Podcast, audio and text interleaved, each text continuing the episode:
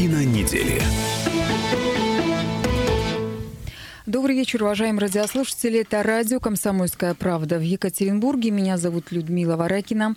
И напоминаю, что у нас можно слушать в FM-диапазоне в трех городах Свердловской области. Ну, во-первых, это Екатеринбург, естественно, 92,3 FM.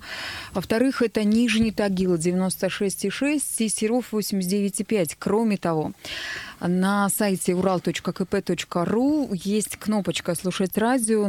Заходите туда, нажимайте на эту кнопку, и вы можете слушать нас э, в FM-диапазоне. Ну и прямо сейчас э, идет трансляция из нашей родийной студии в YouTube-канале, поэтому я, я машу рукой вам, уважаемые радиослушатели, уважаемые радиозрители. Добрый вечер. Спасибо, что с нами. И обязательно звоните, звоните, делитесь своими новостями, задавайте вопросы мне и нашему гостю, которого я чуть позже представлю. Телефон прямого эфира 3850923, 385 90923, код города 343. Ну а также ждем сообщений на WhatsApp. Пожалуйста, возьмите телефон и обязательно этот номер забейте в свой номер телефона.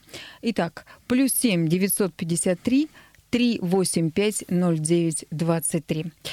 Ну что ж, э, картина недели начинается. Гость нашей программы Александр Ханин, член Общественной палаты Свердловской области. Здравствуйте. Здравствуйте, дорогие. Какие события этой недели вы могли бы выделить как главными, значимыми и основными? Я думаю, что главное событие для всех, для нас, это прекращение так или иначе карантинных мер. Об этом э, нам анонсировал губернатор, это было в понедельник, и мы все ждали, э, будет снятие ограничений или нет. И этого же мы ждем в следующий понедельник, соответственно. Сегодня мы ждем каких-то сообщений от э, правительства области о том, будут какие-то меры сняты, или мы останемся также на самоизоляции с рядом ограничений. Ну, пока нет никаких официальных сообщений от правительства Свердловской области сегодня, э, в пятницу, но есть информация, я думаю, что информация появится в понедельник, там уже точно будет понятно, что, что и как, либо поздно вечером сегодня или выходные, как обычно это бывает. Я предлагаю начать э, обзор этой недели со статистики. Э, за минувшие сутки в России зафиксировано рекордное число летальных исходов среди пациентов, зараженных коронавирусом. Сегодня скончалось 150 человек. Всего же за прошедший день в России выявлено 8894 новых случаев коронавируса в 84 регионах, в том числе и в Свердловской области. И, как утверждает оперативный штаб, 42% зараженных не имели клинических проявлений болезни. За последние сутки в нашем регионе выявлено 135 новых случаев коронавируса. Всего на Среднем Урале COVID-19 подтвержден у 3443 человек. Сегодня же оперативный штаб подтвердил еще две смерти от коронавируса в Свердловской области, и общее число умерших в регионе увеличилось до 12 человек. А вылечилось от коронавирусной инфекции 1067 человек. Александр, а вы следите за статистикой заболевших? Да, и... я слежу за статистикой. А, мне эм, в любом случае есть э, у меня мнение о том, что есть реальное состояние дела, о том, что действительно происходит, как люди заболевают. Оно отличается от той статистики, которую мы видим мы ввиду разных причин. Но, тем не менее, на основании этой статистики принимается решение. Например, ограничить работу торговых центров или там, ограничить передвижение, запретить или разрешить авиаперелеты и так далее, и так далее. Поэтому статистика для нас важна. Нам показывают а, динамику, допустим, которая снижает прирост заболевших или там улучшает каким-то образом а, статистику, мы ожидаем каких-то позитивных изменений. Соответственно, изменений для того, чтобы вернуться в нашу прежнюю жизнь. Получается, что нам сейчас нужно, чтобы статистика была э, заниженной потому что чем меньше количество вновь выявленных э, заболевших коронавирусом, тем лучше для предпринимателей. То есть, соответственно, будут открываться э, различные бизнесы, там, не знаю, магазины, рестораны и прочее, прочее. То есть э, это лучше для тех, кто живет на территории, да? Нам лучше, чтобы статистика была честной. Потому что тогда мы сами можем для себя понимать, стоит ли нам оставаться дома, стоит ли нам открывать свой собственный бизнес или не стоит. Вот у нас есть пример а, о том, что вот я торговая сеть, у меня достаточное количество работников, и для меня а, жизнь не поменялась. Я как работал, так и работал. Да? И для меня любая а, ситуация, она ну, любая статистика не имеет никакого значения. Больше, меньше я как работал, так и работал. Но если я сижу дома, и если я а, не свой бизнес вынужденно закрыл, для меня очень важно, чтобы статистика снижалась. Правда это, неправда, для меня может отойти на другой план, потому что экономика и мое собственное выживание важнее, нежели чем заболевшие. Ну, вы правильно отметили, что на этой неделе все ждали открытия торговых центров, открытия ресторанов, но не случилось.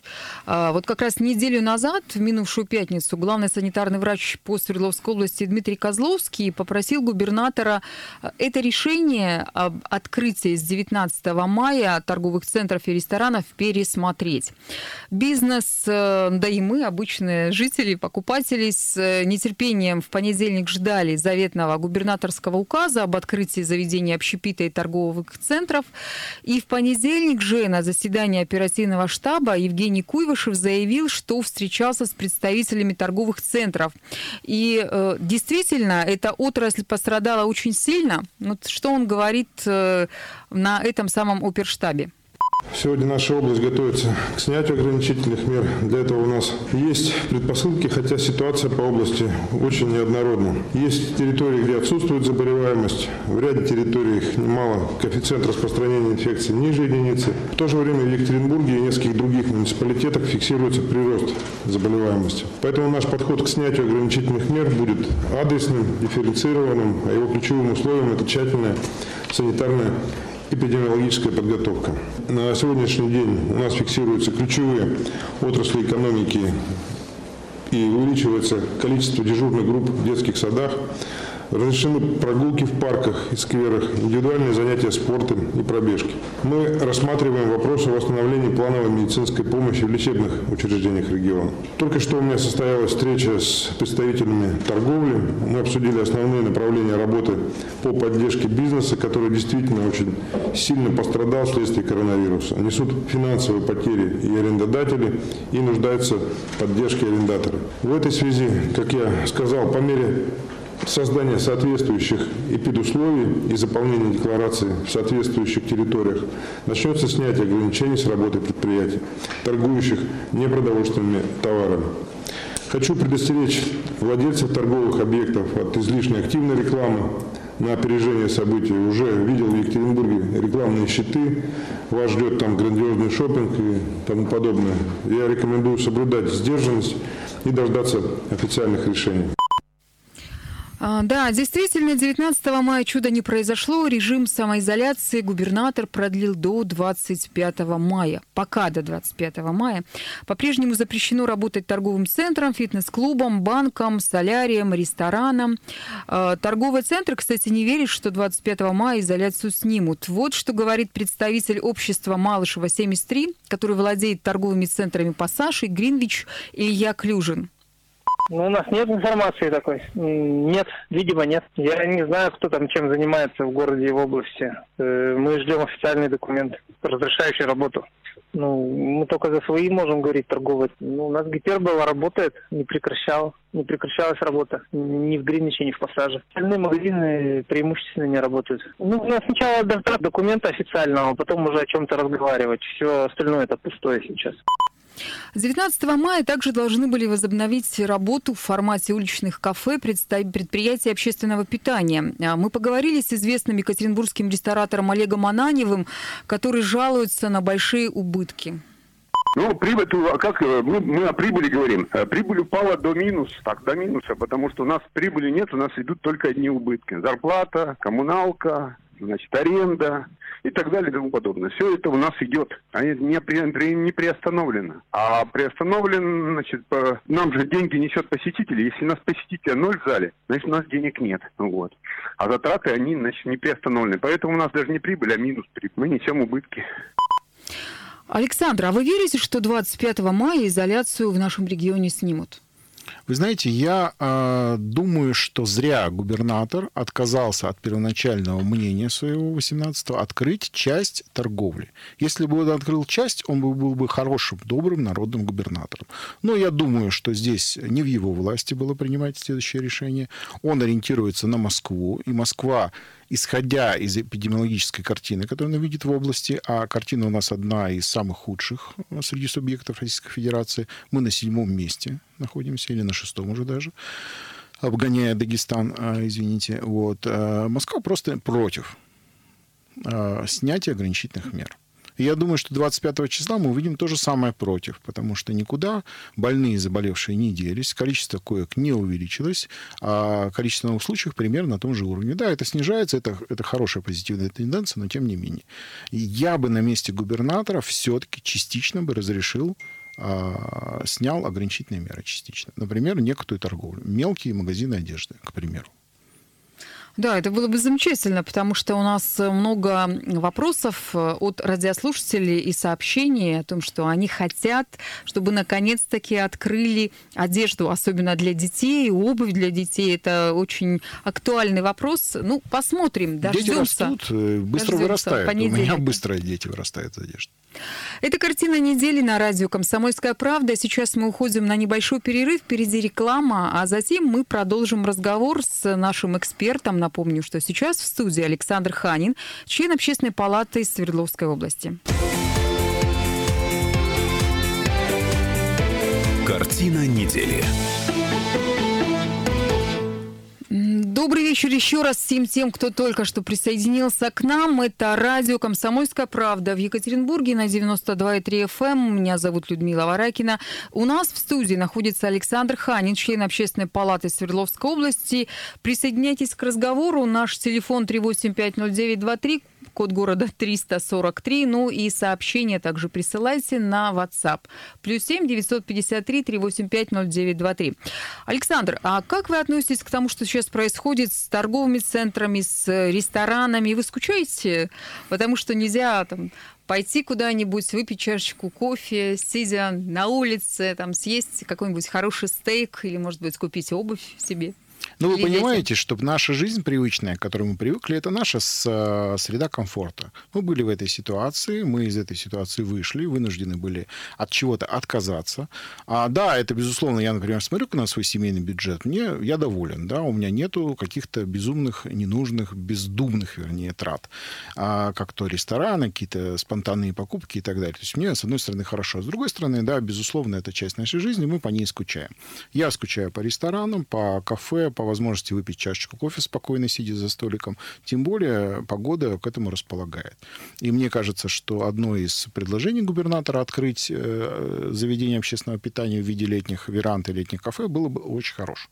Если так произойдет, то это будет замечательно.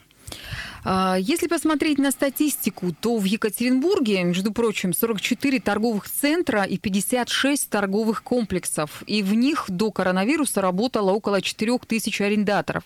То есть арендаторов.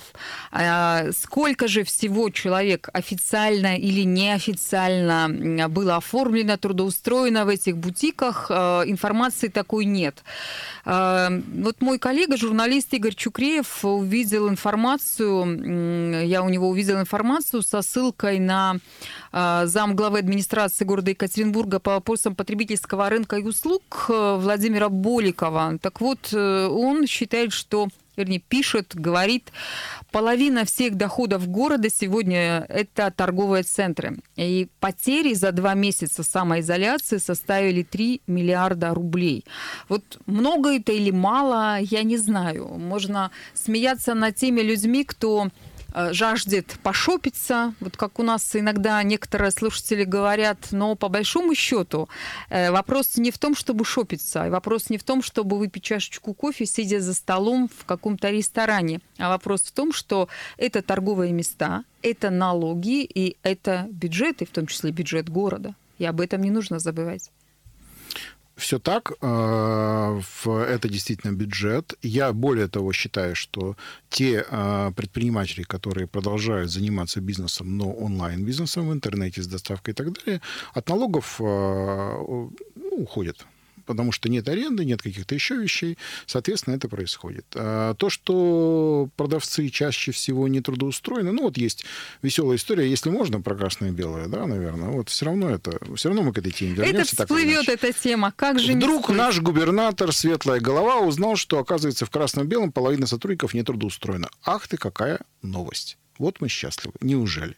Оказывается, у нас в торговых сетях, на складских помещениях, в логистических центрах, а, хоть это и заявлено полторы тысячи мест э, рабочих, а, трудится всего 500. А остальные не весь где, и найти их даже невозможно, даже заболевших. И такая ситуация повсеместно. А, очень большой пласт людей сейчас остались без работы. Очень большой пласт людей не работают, не, соответственно, не тратят деньги, потому что у них нет заработка, и э, не способствуют, э, чтобы эти деньги тратили другие люди. Соответственно, остановка, приостанов, приостановка торговли, приостановка общепита – это большие потери для города. Я не думаю, что вице-мэр, э, ну, он скажем так, нагнетает. Нет, конечно, доходы города не в этом состоят, не в торговле. Хотя торговля – это очень большой пласт, безусловно, да, и она отчасти не прекратилась. Ну, те же самые продуктовые магазины как работали, так и работали. Часть, э, там, люди автозапчастями, например, торговали, так и продолжают торговать. Это в основном кос коснулось бутиков, коснулось магазинов одежды, коснулось там легкого, ну, там, чего-то там. А, поэтому, да, это серьезная история. И более того, мне кажется, вот на как говорится, на каждого арендатора это примерно 5-6 человек э, продавцов или так или иначе занятых в этом бизнесе людей. Это какие-то расходы, какие-то доходы а, этих людей прежде всего. И, соответственно, это недополученные деньги бюджет города. Для города любая изоляция – это плохо. Есть сообщение на WhatsApp, плюс 7 953 385 0923. Киоски с одеждой работают, и в том числе и с детской одеждой. Ну, я, если честно, не видела нигде это. Нет, детский мир работает, например, магазин частично ограниченно, э, как бы перегороженный там пополам, да, я заходил, там одежда есть. Ну, например, купить памперсы я в детском мире могу, в том же самом торговом центре. А, раз уж мы заговорили про красное и белое, есть еще одно сообщение от нашего радиослушателя. А, мы говорим, а, что в красном и белом есть люди, которые официально не трудоустроены. Так вот, оказывается, в красном и белом сотрудники должны оплачивать еще и ремонт холодильников, сантехники и вывески. Наверное, человек работает там, либо работал. Ну, э, мы, наверное, давайте уже перейдем от темы э, красного и белого, от темы каких-то других магазинов, ресторанов, э, к той истории, которая случилась в небольшом городе Заречный. Предприниматели пошли на такие отчаянные меры возле торгового центра. Они устроили флешмоб. Перед торговым центром выставили гроб, в котором самолично был похоронен бизнес. Я поговорила с одним из э, владельцев магазинов вот этого самого торгового центра. Его зовут Владимир Вахменко. Я э, задала ему вопрос. Вот вы пошли нести венки, цветы на могилу собственному делу. А зачем? Что вы добивались этой акцией? Вот что он говорит. Значит, у нас параллельно сейчас получилось так, что идет два процесса. Процесс номер один. Я являюсь членом Координационного совета при администрации города Заречный. И вот нас несколько членов Координационного совета предложило администрации собрать экстренное совещание для того, чтобы нас проинформировали, что там делается, какие есть возможности. Можно же или нет обратить внимание на опыт Ленинградской области, где, так вот, судя по средствам массовой информации, разбито там на три зоны, и в двух зонах уже разрешена торговля, работа торговых центров. Поэтому это вот первый процесс, который идет. Второй процесс – это вот наше предпринимательское сообщество в торговом центре. По сути, здесь нет единого владельца, есть группа владельцев, всего там порядка 50 там, с чем-то человек, которые имеют свои площади, и для которых это является основным источником дохода. И вот сейчас в этих условиях кто-то получает частично помощь какую-то, но все понимают, что эта помощь, ну, на самом деле минимальная, да, чтобы, может быть, ну, там, с голоду не умереть. А кто-то ее не получает, потому что его квест не соответствует. Поэтому много что нужно было бы, вернее, нужно было бы делать, но для этого надо э, активную позицию администрации, по крайней мере городской, начиная с этого, выходить, может быть, на региональный уровень Свердловской области. но какие-то действия нужны. А ответы, типа, мы давно уже предлагали всякие вот такие совещания провести, нам был ответ, а мы ничего не можем сделать, вот губернатора указ, смотрите, следите. Вот отсюда и родилось вот это второе вот этого действия, вчерашнее, в результате которого вы на нас обратили внимание.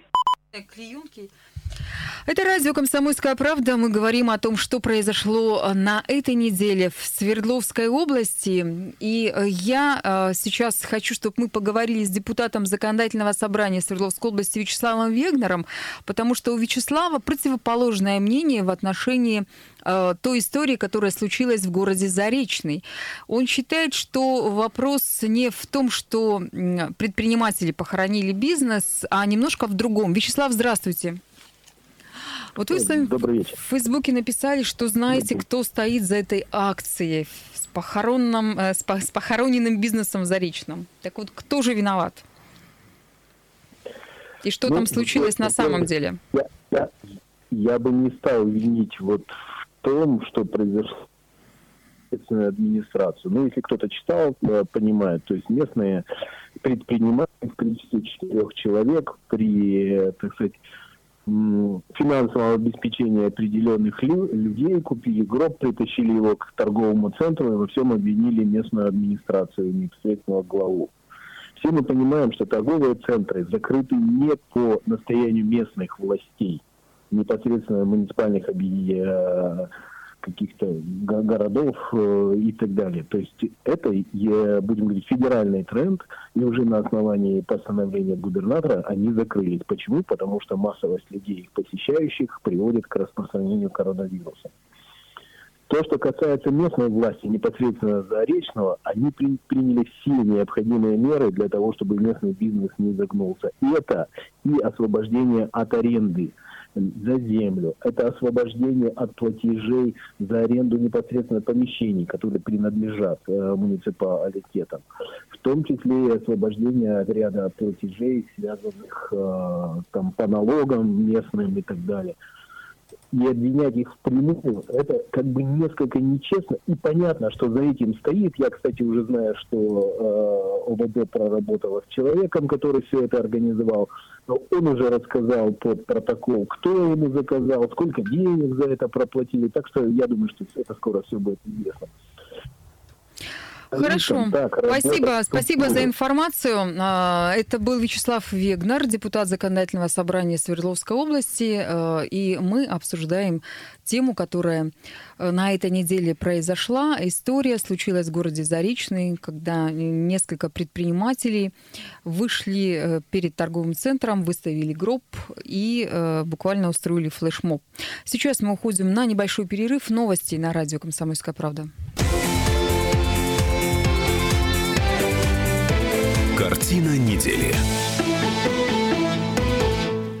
Это радио «Комсомольская правда». В Екатеринбурге на 92,3 FM, эм, в Нижнем Тагиле 96,6 и Серов 89,5. Кроме того, прямо сейчас нас можно наблюдать э, в YouTube-канале. Заходите к нам, э, смотрите, что происходит в студии, смотрите на меня, на нашего гостя. А гость у нас Александр Ханин, член Общественной палаты Свердловской области. Прямо сейчас мы обсуждаем события, которые случились в нашем регионе в течение этой недели. Хотя я понимаю, что может и вечером что-нибудь произойти, может случиться выходные.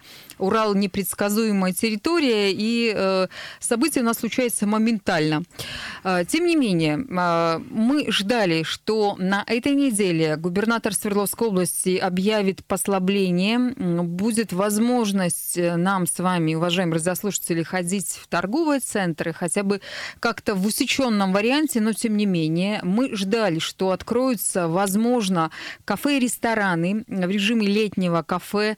А, да вы много чего ждали, но вот, к сожалению, ожидание у нас затянулось. Э, что произойдет в понедельник 25 числа, не знает никто. Откроют ли нам, разрешат ли нам работать, разрешат ли нам заниматься какими-то другими а, вещами мы не знаем, можно ли нам будет купить чашечку кофе и при этом сидеть э, где-нибудь, любоваться видами Екатеринбурга, э, Тагильского пруда или там какого-то другого э, места, которое вы любите в вашем населенном пункте Урала, мы еще не знаем, и вряд ли кто-то сможет сказать что-то. Перед тем, как уйти на небольшой перерыв, мы говорили про город Заречный. Город Заречный в Свердловской области, где на этой неделе случился флешмоб перед торговым центром.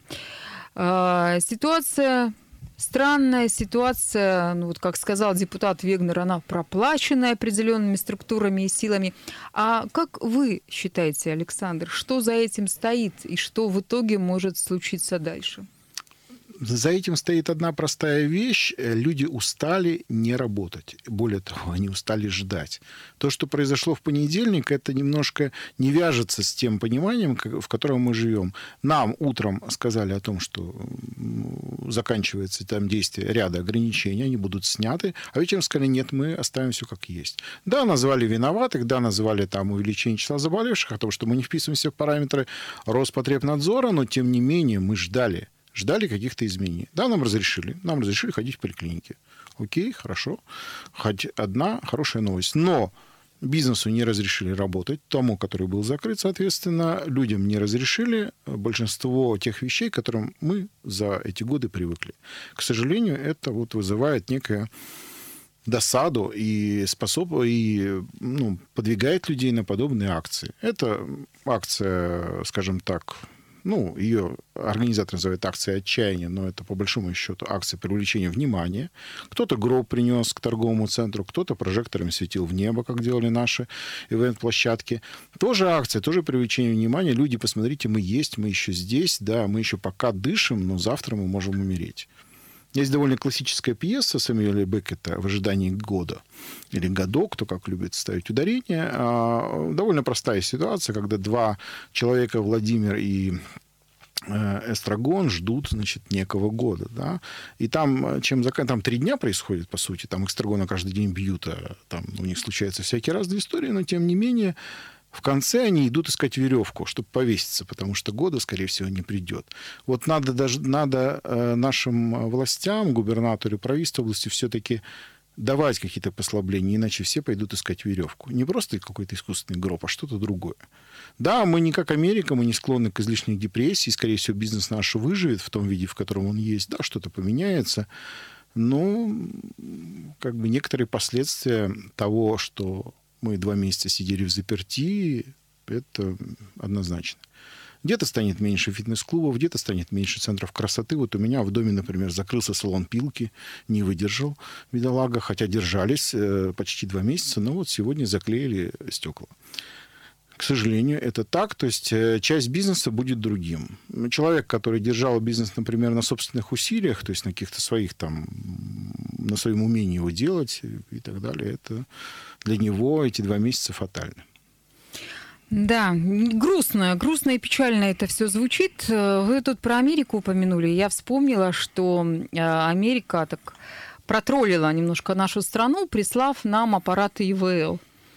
История с аппаратами искусственной вентиляции легких, э, она обсуждалась усиленно на прошлой неделе, но тем не менее на этой неделе тоже появилась одна информация по поводу вот этого самого Уральского приборостроительного завода, о которой я тоже хочу сказать. Напомню, что в начале мая сразу в двух больницах нашей э, страны, в Москве и в Питере произошли крупные пожары. 9 мая загорелся э, столичная больница. Там в палате погибла женщина. Через два дня случился пожар э, в госпитале Святого Георгия уже Питера. Э, там э, человек погибло во время этого пожара. И э, по версии, которую сейчас отрабатывают э, следователи, Возгорания стали возможны благодаря аппарату искусственной вентиляции легких Авента-М. А, эти аппараты были произведены на Уральском приборостроительном заводе в Екатеринбурге.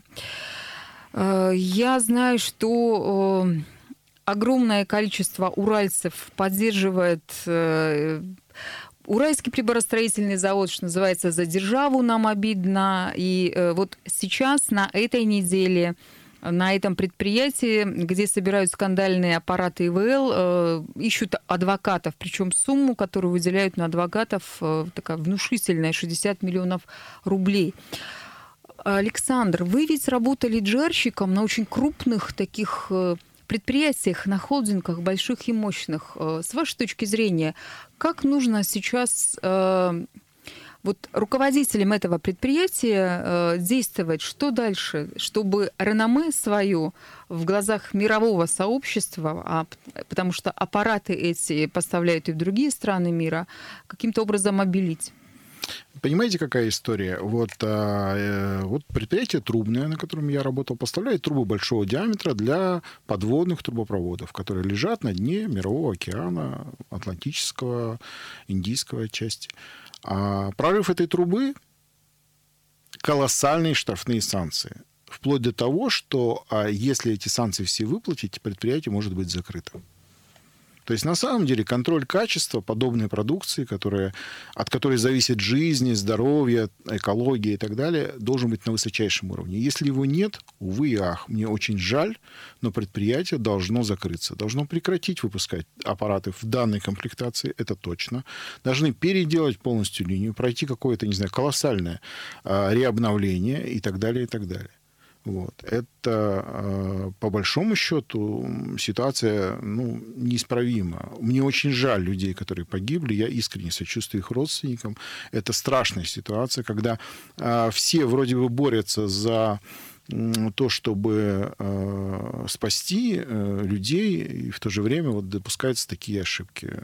К сожалению, это очень печально. И ладно бы это было один раз, но раз там тоже два или три раза это повторилось, к сожалению, вина завода, я думаю, будет доказана. Э, мне, э, я прекрасно понимаю, что раньше люди у меня есть такая история, а, когда директор одного предприятия, а, известного мне, не мог выплатить людям зарплату в течение трех месяцев и застрелился в этой связи именно по этой причине. К сожалению, а, это поступок э, может оцениваться по-разному. Вот, тем не менее, он взял на себя ответственность за это. Мне меня угнетает в нашей всей истории, что никто не может взять ответственность. Да, найдут какого-то стрелочника, да, это российский принцип, найти человека, который виноват. Возможно, найдут там, а, что какие-то комплектации были недостаточные, но тем не менее это производство. Производство должно быть ОТК, должно быть э, строгий контроль качества, тем более вы выпускаете аппараты, которые потенциально опасны, так или иначе. А, поэтому здесь э, предприятию, к сожалению, нанесен репутационный удар очень серьезный. Отбелить его невозможно. В текущей ситуации это точно. А, как бы отползти в кусты и молчать пару лет, а потом снова начать выпускать эти аппараты, ну, возможно, я не знаю. Все может быть так. А, более того, я думаю, что раз идет э, речь о поисках адвокатов и так далее, защите чести и достоинства, не знаю. Я, если люди не признают свою вину, к сожалению, это Возможно, был, был факт там, неверной эксплуатации. То есть мы сейчас все бросились обвинять, пока у нас нет э, результатов экспертизы. Возможно, что-то иное послужило причиной возгорания и так далее. Ну, кто его знает, но тем не менее. Ну, сразу в двух э, городах, в двух, в двух госпиталях, то есть насколько велика вероятность того, что и сейчас в том, очень и в другом месте... вспоминать Иосифа Сталина, да, такого Иосифа Виссарионовича, который бы в данной ситуации губернатор бы у нас работал техником на этой линии и собирал бы аппараты сам. Ну, просто на следующий следующий же день. На самом деле, да, должна быть правительственная комиссия, должна быть разбор полетов, надо посмотреть, что произошло на самом деле. Линию надо остановить, аппараты прекратить продавать. Соответственно, предприятие а, прекратить финансировать из государственного бюджета. Это однозначно. А если все в порядке и действительно какая-то иная причина, ну, слава богу, мы продолжаем работать. Если нет, то линию по сборке аппаратов надо поменять. Соответственно, или технологию поменять сборки. Я не знаю, в чем была причина. Жестко вы так, жестко. Но э, так должно работать. То есть так должно, в хороших э, временах так бы все и сделали, и так бы поступили. Но у нас, насколько я знаю, в регионе, у нас времена тоже в регионе хорошие, нет, э, нет мы... разборок таких, нет правительственной комиссии, нет никаких таких жестких требований, и никто не говорит о закрытии предприятий. У нас э, нету полномочий, с одной стороны. С другой стороны, это все-таки частное предприятие. То есть и полномочий у нас по закрытию предприятия есть только два. Это Ростехнадзор, который по той или иной причине должен, на самом деле, после подобного провести проверку. Проверку должен провести там Следственный комитет э, в купе там с кем-то еще. И так, и, и так далее, и так далее. То есть нет, у правительства области нет таких полномочий. Но, опять же, у нас происходит одинаковая ситуация. Там к нам приехал Мантуров, посмотрел, как мы радостно собираем и получилось, в общем-то, не очень хорошо. Это радио «Комсомольская правда». У нас реклама, а затем мы продолжим разговор. Картина недели. На радио «Комсомольская правда» подводим итоги недели вместе с членом Общественной палаты Свердловской области Александром Ханиным. И мы говорим о том, что же произошло или не произошло, или должно было случиться в нашем регионе на этой неделе, но не случилось. Вы можете присоединиться к разговору, позвонив э, и написав 3850923 плюс 7 953 3850923. Мы уже сказали, что не открыли ни магазины, ни торговые центры, ни рестораны, но с 19 мая все-таки э, были определенные послабления, и в частности э, со вторника в нашем регионе разрешили беспрепятственно гулять, посещать парки, скверы и любые общественные места. Мы поговорили с директором Шарташского лесопарка Артуром Зиганшиным, который подтвердил, что да, у меня в лесопарке можно гулять, но только в маске.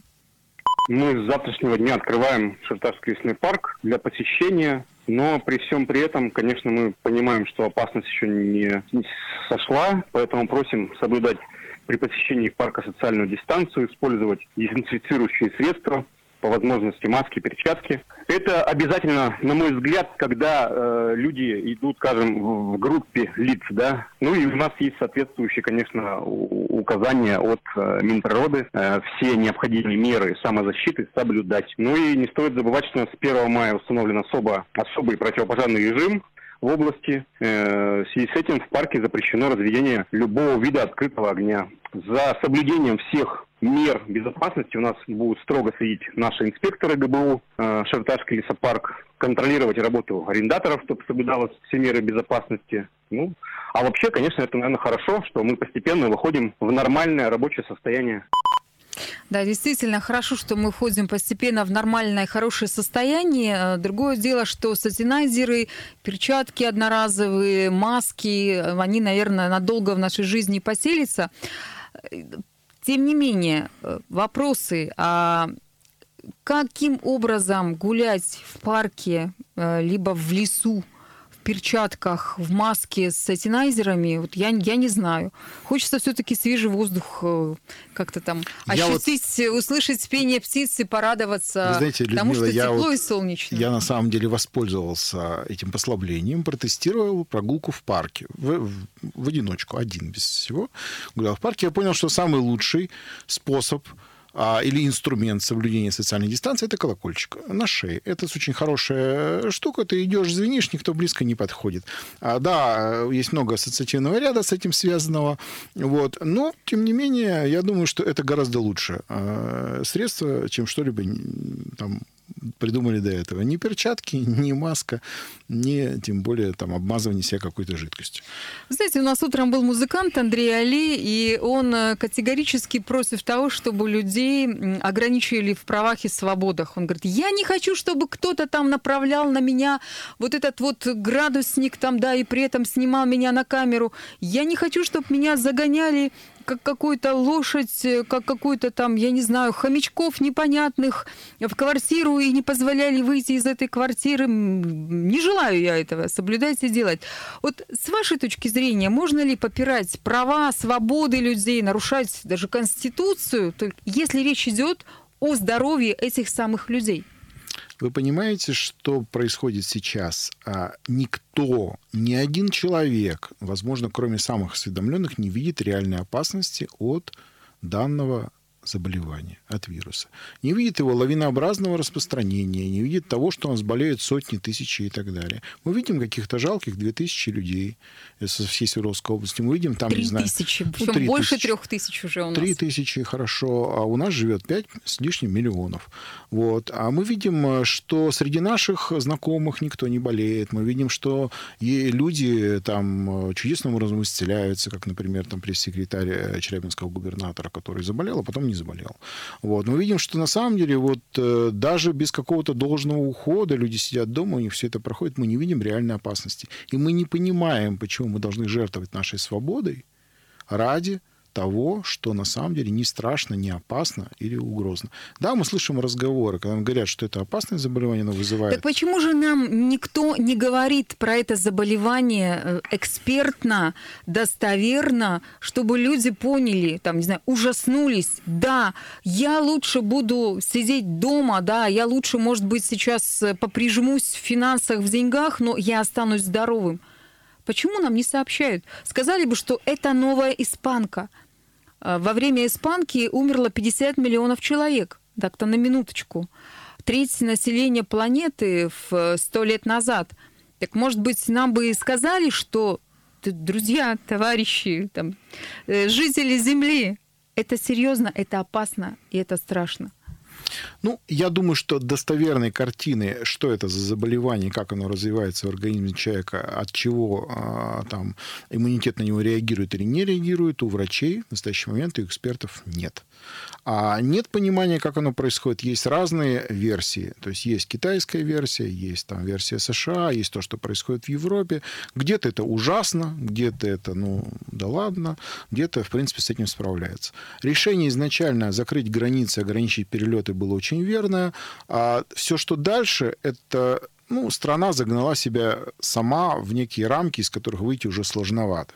Как вот объяснить людям? Ну, у нас люди же разделились на две категории. То есть у нас сейчас как религия. а, То есть есть люди, которые истово верят в то, что это страшно и плохо, и опасно. А есть, которые, наоборот, считают, что этого нет, это все выдумали а, злые непонятные человечки. Вот. Поэтому это ситуация, с которой надо как-то выходить. Самый хороший выход – это постепенно. То есть мы снижаем все эти меры. То есть э, тактика правильная, но можно бы и ускориться на самом деле. То есть что там раскачиваться-то некогда нам, как говорит наш любимый лидер. Наш радиослушатель Алексей сообщает, что на шартаже очень редко бывает полиция, тем более в лесу, на дорожках э, полиции нет. Снимайте маску и спокойно гуляйте или совершайте пробежку с соблюдением полтора метров от других людей, если встретите. У нас есть еще один звонок, давайте попробуем успеть, хотя времени осталось очень мало. Здравствуйте. Здравствуйте, это Константин. Я под, из я поддерживаю очень умного у вас гостя правильного. Вот, я также думаю, потому что у нас число умерших, если любой школьник сядет, посчитает, то это ноль получится по вероятности. Поэтому опасности я лично не вижу такой огромной. Были у нас другие виды гриппа, никто не говорит цифры, сколько там заболело. Спасибо, Константин. Времени у нас уже мало. До свидания. Хорошего вечера вам. Всего доброго. Всего доброго. До свидания. Радио «Комсомольская правда». Более сотни городов вещания и многомиллионная аудитория. Екатеринбург 92 и 3 FM. Кемерово 89 и 8 FM. Владивосток 90 и 4 FM. Москва 97 и 2 FM. Слушаем всей страной.